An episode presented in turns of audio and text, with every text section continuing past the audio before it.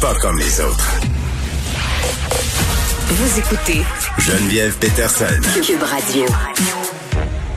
Une des peurs que j'avais hier euh, en attendant les mesures euh, au point de presse, c'était, je me disais, les gens vont trouver ça tellement sévère, ils vont trouver euh, que c'est une atteinte à nos libertés, que ce reconfinement-là assez sévère et que ce couvre-feu. J'étais encore plus surprise, je dois dire, là, dans la foulée des annonces et ce matin, de voir dans les journaux des gens qui se prononcent ouvertement et qui disent, ben nous, on trouve que c'est pas assez. J'ai vu ça passer beaucoup hier sur les différentes plateformes, que ce soit sur Facebook, Twitter, Instagram, euh, des gens qui trouvaient qu'on aurait dû peut-être aller plus loin, étant donné la situation euh, dans laquelle on se trouve présentement, c'est-à-dire avec la montée des cas, euh, la flambée des décès aussi, la pression sur notre système de santé. Alors, on va se poser la question avec Roxane Borges de Silva, qui fait partie d'un groupe d'experts qui hier ont en fait, ont remis en question euh, la sévérité des mesures. On se demande est-ce que c'est assez, est-ce qu'on est assez loin, est-ce qu'on est allé assez loin, pardon, est-ce que les mesures annoncées hier euh, pourront enrayer cette montée-là? Madame Borges de Silva, bonjour. Bonjour, Madame Peterson. Bon, euh, vous n'étiez pas nécessairement complètement satisfaite des mesures qui ont été annoncées hier. Mais en fait, moi, je fais partie des personnes qui sont inquiètes pour notre système de soins et nos travailleurs de la santé. Et on l'a vu avec les projections de l'INES qui viennent encore de sortir ce matin.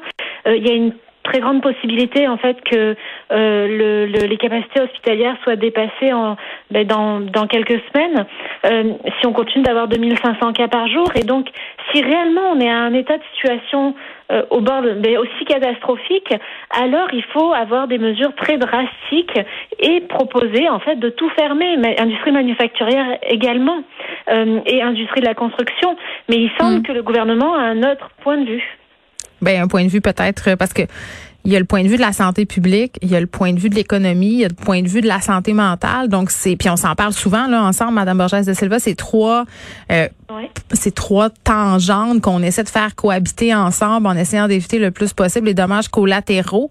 Euh, là, j'ai l'impression qu'on prend euh, à la fois une décision de santé publique puis une décision économique. Et je dois dire que hier, euh, je parlais avec une dame responsable du secteur manufacturier au Québec.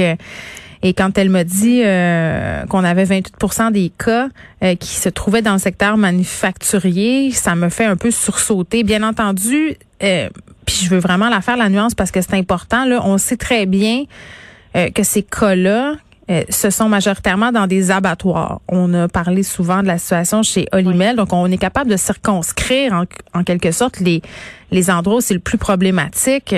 puis elle m'expliquait que fermer toute cette industrie au complet aurait eu des répercussions absolument catastrophiques, là.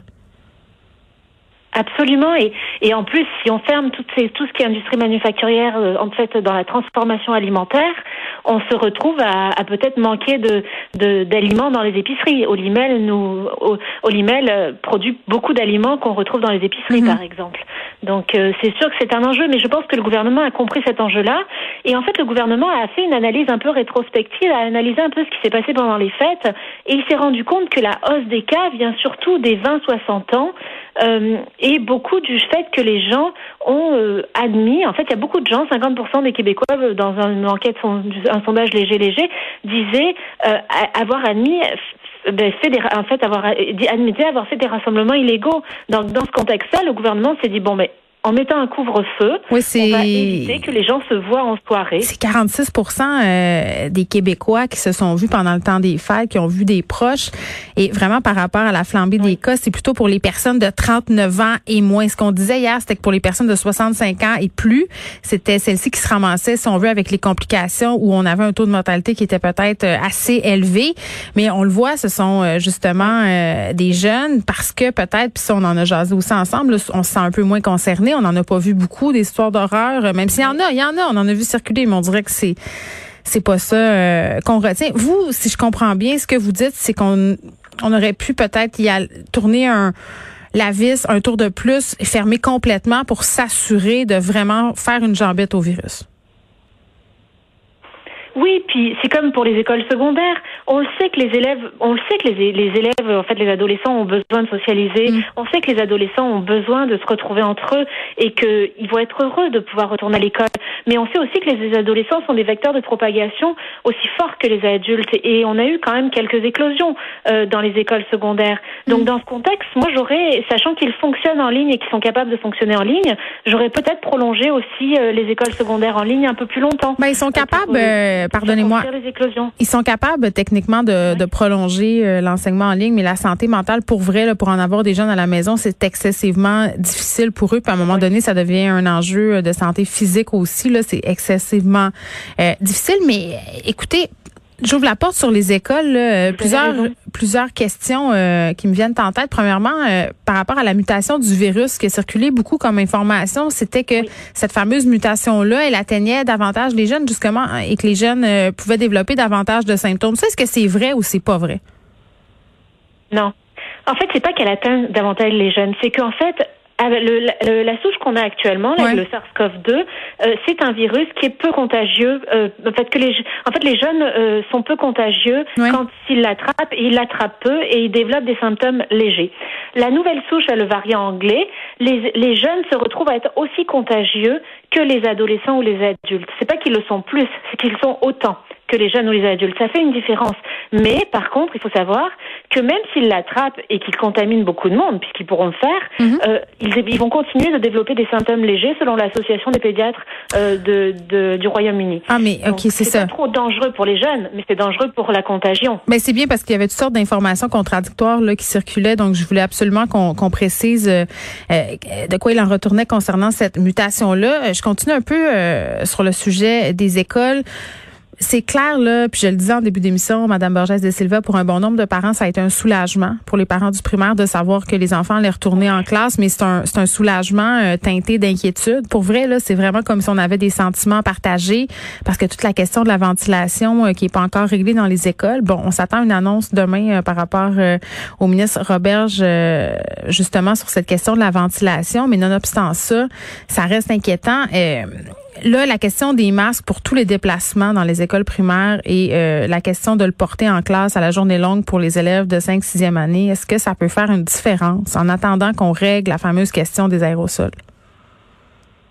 En fait, plus on met de mesures en place, plus euh, on, a de chance de, ben, de, de, réduire la propagation et la contamination. Hmm. Est-ce que juste dans les couloirs ça suffit? Est-ce que il suffit d'un enfant qui soit contaminé, par exemple avec le variant, pour pouvoir le et, et qui ben, en fait qui et qui, qui, porterait mal son masque. Mais un enfant de maternelle euh, qui va mais ben, c'est ça, qui va mettre un masque à un enfant de 5 ans? Moi mon fils, il a 5 ans, puis quand il met son masque, j'ai bien beau lui dire euh, Ernest, faut que tu le prennes par les petites oreilles, tu sais, à un moment donné, il oublie, il a 5 ans.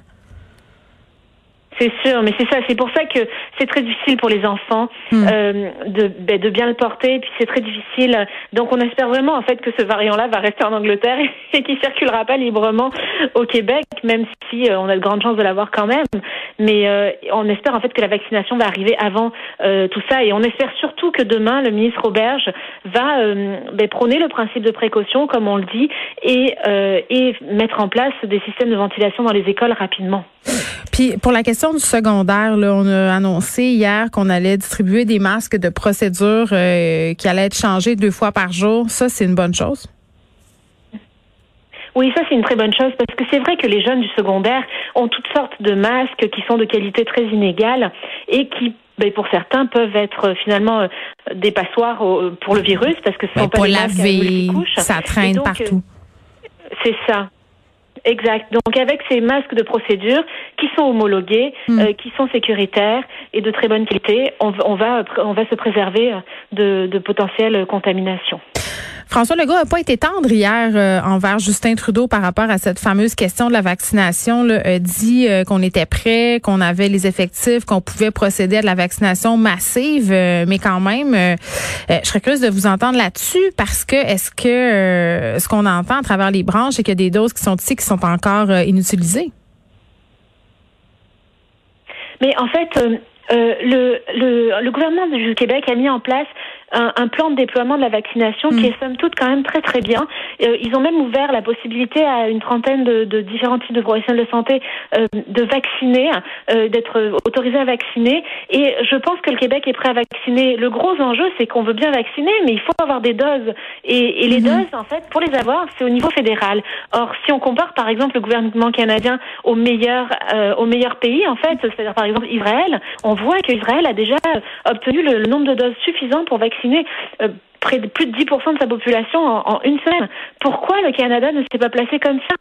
Donc euh, c'est sûr qu'on peut être jaloux d'Israël et on peut se poser des questions sur les ententes commerciales, les, les, les, négociations qui ont été faites entre le Canada et les différentes entreprises pharmaceutiques. Moi, en même temps, à un moment donné, Mme Borges de Silva, il faut se poser des questions éthiques. Est-ce que c'est normal qu'on puisse faire de la surenchère sur du, la vaccination alors qu'on sait que tout on est dans une pandémie mondiale et que tout le monde euh, en a besoin du vaccin? Puis j'ai eu des discussions à plusieurs reprises avec un spécialiste de l'éthique vaccinale. Et c'est bien évident que des pays qui sont qui sont plus pauvres que d'autres pays, euh, qui ont accès au vaccin dans les derniers, qui n'auront pas accès à toutes les doses. Donc ça aussi, à un moment donné, il aurait peut-être fallu se poser la question que ça soit pas au plus fort la poche. Là.